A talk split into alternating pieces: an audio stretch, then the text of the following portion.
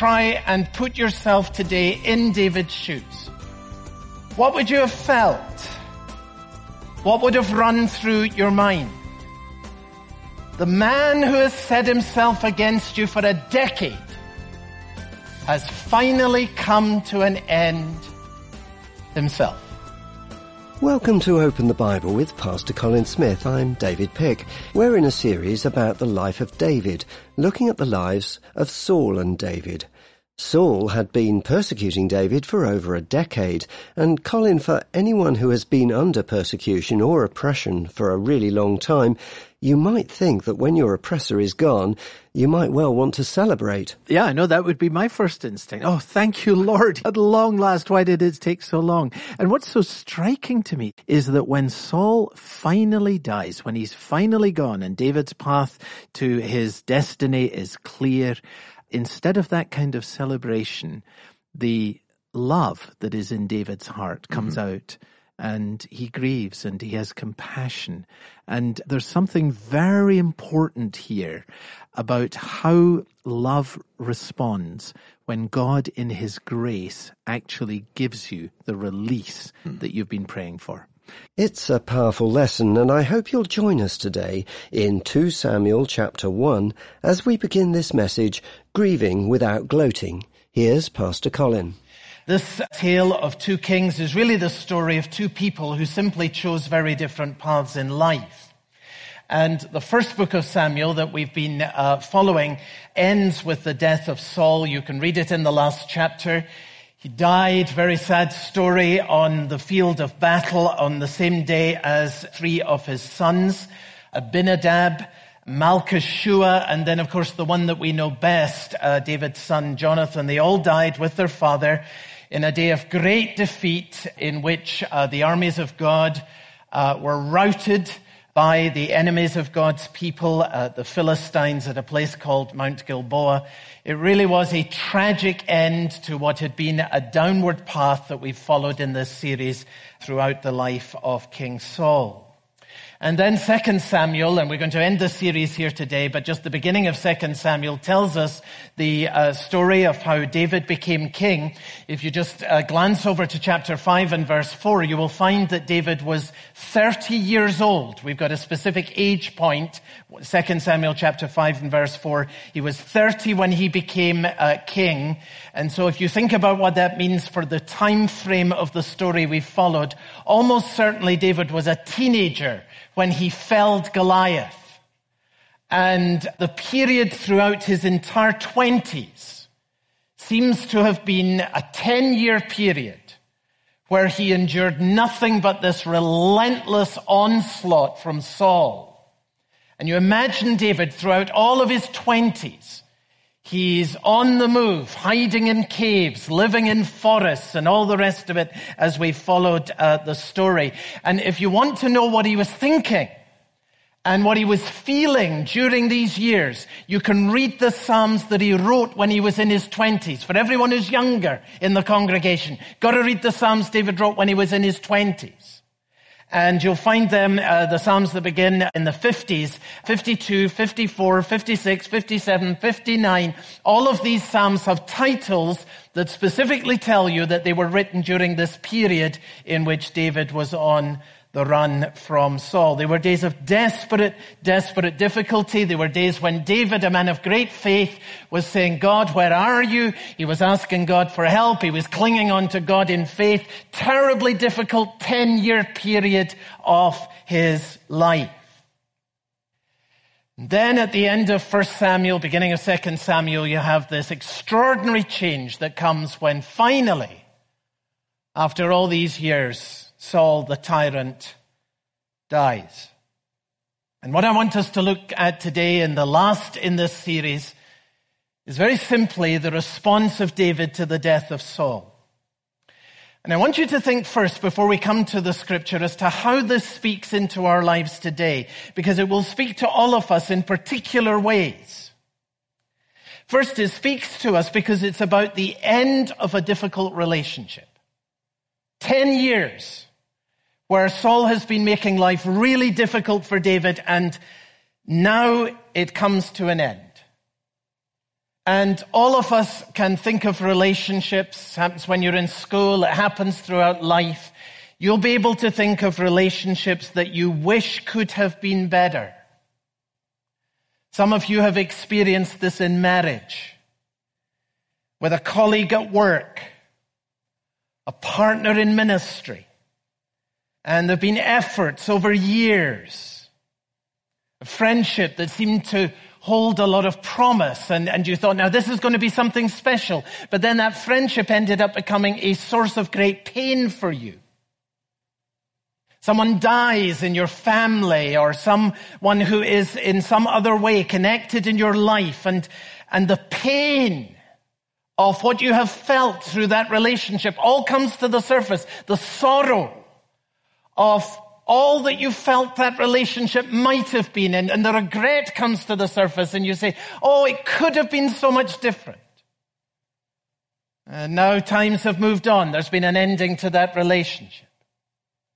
And what might have been is not going to happen. And of course, the death of Saul also marks not only the ending of a difficult relationship, it, it, marks the beginning of a whole new era that is going to be the subject of the second book of Samuel. The death of Saul, of course, means a new life for David. He can come home now. There's no more hiding in caves and forests, no more running from the tyrant. The day of opportunity now is opening for David. He's going to be the king. He's going to be the best king that God's people ever had in all of the Old Testament. Uh, Israel under David was better by far than anything that the people ever knew under Saul. And so when Saul died, it was a new day. Now, I want you to try and put yourself today in David's shoes. And after 10 years of this agony, the day finally comes when you get the end of this most difficult relationship. And the day that you've been waiting for when everything that God has been calling you to in life suddenly now opens in front of you. What would you have felt? What would have run through your mind? The man who has set himself against you for a decade has finally come to an end himself. And I want you to think about this because there are two very obvious temptations that come to a man or to a woman in any situation where a difficult relationship ends and in any situation where a new era begins. The, the first temptation, very obviously, is simply the temptation to self-pity, to start venting your pain. I mean, after all that we've followed and learned in this story over these last weeks, wouldn't it have been so easy for David to vent his pain? Oh, Saul's gone. Now I can tell you my story. Nobody knows the half of what Saul has done to me how difficult my life has been. Let me tell you what I've endured at the hand of Saul. You'll hardly believe it. Let me tell you about how he threw the spear and on and on. We live in a world, folks, of the expose, where people feel a need to tell the full story of everything bad that has ever happened to them in all of their lives. And once Saul had gone, it would have been the easiest thing in the world for David to do that. He could have drawn people to himself. He could have got all kinds of sympathy if he had a candid telling of all the hurt that he had ever endured from the hand of this wretched man. And that's the right way to describe Saul. The temptation in a transition is to indulge in self-pity and to vent your pain. Second temptation is the temptation to self-promotion and to vaunt your triumph. Well, folks, we've all been through some pretty rough times with Saul, haven't we? Good news, he's gone. It's all over. I'm in charge now. And let me tell you, it's going to be totally different. Let me give you my five point plan for national restoration. You can hear this kind of stuff, can't you? Seize the moment, capitalize on everything that was wrong in the past. This happens when a person takes over a business. Happens when there's new leadership in a church. It happens in all kinds of situations. Past was terrible. Nothing was good about it. Now this is going to be the answer. I'm here. So in times of transition, there are always these two particular temptations. The temptation to self-pity, which is to vent your pain. The temptation to self-promotion, which is to vaunt your triumph. And I think as these temptations are pretty obvious, and then as we look at what actually happened and how David responded when Saul died, that I think this was actually David's finest hour. Because what David does here is what love does. And it's nothing to do with self. It's not self-pity or self-promotion. You notice that self is at the heart of both of these temptations. And so I want you to turn with me to 2 Samuel in chapter 1 and for us to see together what love does at the time of a difficult ending and at the time of a new beginning. It's going to give us a window into the heart of God. You've been listening to Pastor Colin Smith for Open the Bible, part of our series on the life of David – and today's message is Grieving Without Gloating. We're in the second book of Samuel, chapter 1, if you're able to join us in your Bible. And if you ever miss any of our broadcasts, you can always go to our website, openthebible.org.uk. There you can download any of the previous messages as an MP3, or you can simply stream them from the website.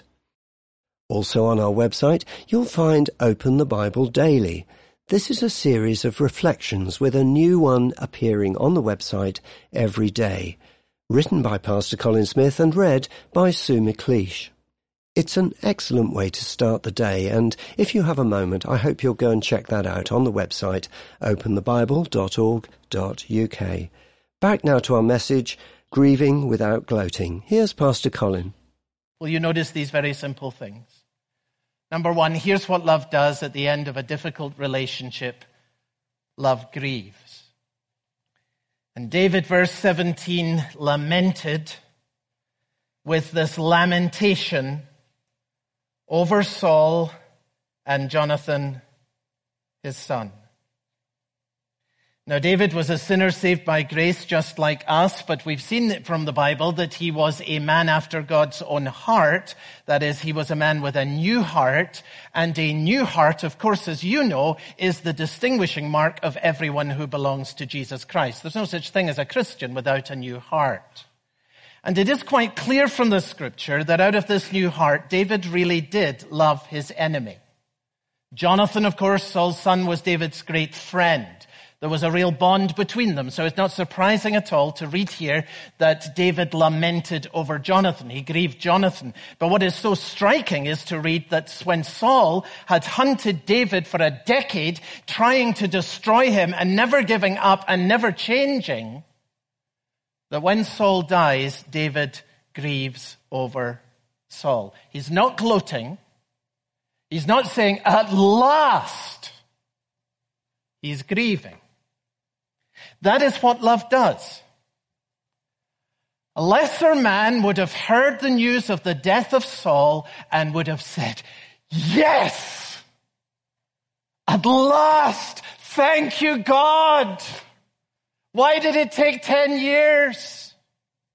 Oh, my life is going to be so much easier. But you see, David is a man after God's own heart. And remember what Jesus says to us. What, what do you do when you have a new heart? Love your enemies. Love your enemies.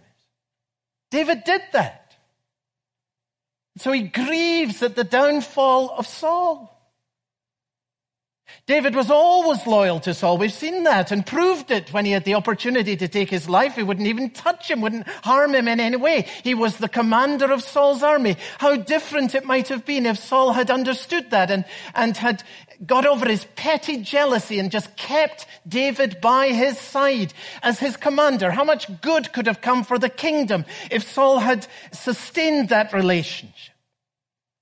And David hears of the death of Saul and grieves the loss of what might have been. I've had the privilege of visiting Israel, as a number of you also have. And most of the sites where a significant event in the life of Jesus took place are marked by some kind of building where people go and sort of place of worship. And one that I will always remember is halfway down the Mount of Olives as you're going into the city of Jerusalem, there is this uh, building, this place of worship, and it is built in the shape of a teardrop. And it is called the Teardrop Church. And the reason for that, of course, is that it marks the place where it is thought that the Lord Jesus coming into Jerusalem, you remember what he did? He wept over the city of Jerusalem.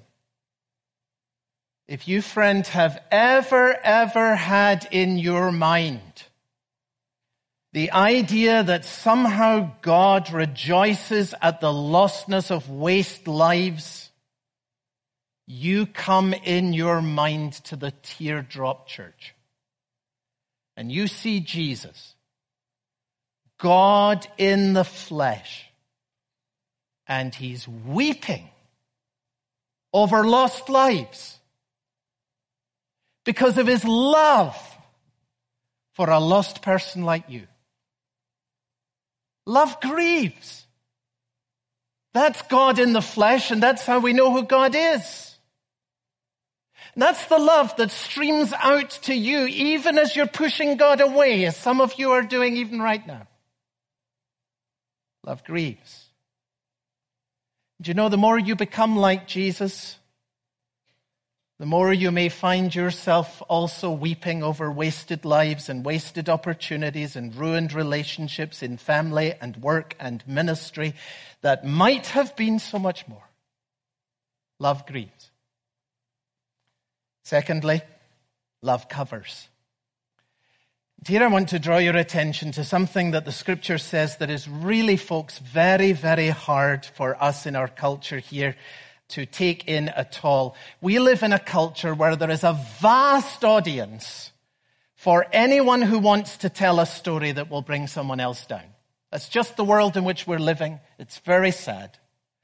But we are living in a culture in which, because of the sinfulness of the human heart, there is a vast audience for anyone who wants to tell a story that will bring another person down, which shows how far we are away from love and how little we know about it.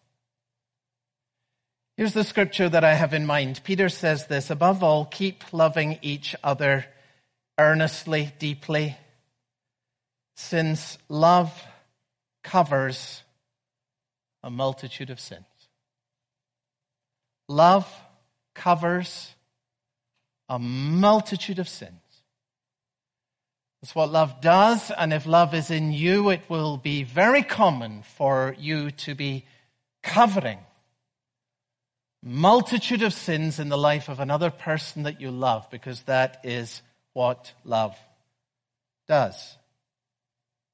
So when Saul dies, instead of drip feeding the lurid details of Saul's many, many failures, David speaks only about the good that could be said of him all through this chapter that was read to us. And I want you to notice why David doesn't vent about Saul, not only because of his love, but specifically verse 20 says something quite fascinating. Tell it not in Gath. Publish it not in the streets of Ashkelon, lest the daughters of the Philistines rejoice. You see, David knows that God's people have enemies. There are those out there who hate the church of God and want all the ammunition they can get against anything that carries the name of Christ. Gath and Ashkelon were two of the five Philistine cities. And would they not just love in Gath and Ashkelon where they hate the people of God? Would they not just love to hear everything that's worst about Saul? And what could they do with copy like that? And Saul says, I will not give it to the enemies of God. I will not give ammunition for the enemies of God to fire in the face of the Almighty. So when Saul dies, he speaks about that which is good, about this very, very wanting king. Isn't that striking? Do you see how he's doing what Peter calls us to in the New Testament? Love covers a multitude of sins. Brothers and sisters in Christ, think about the sins that God has covered for you. You're going to come to the communion table in just a few minutes' time. And here together we are going to be reminded of just how God has loved us. And here's how he has loved us. Micah puts it this way. He has compassion on us. He loves us. And what does it look like? He treads our iniquities underfoot and he casts our sins into the depths of the sea. He covers them over. Puts them out of his sight.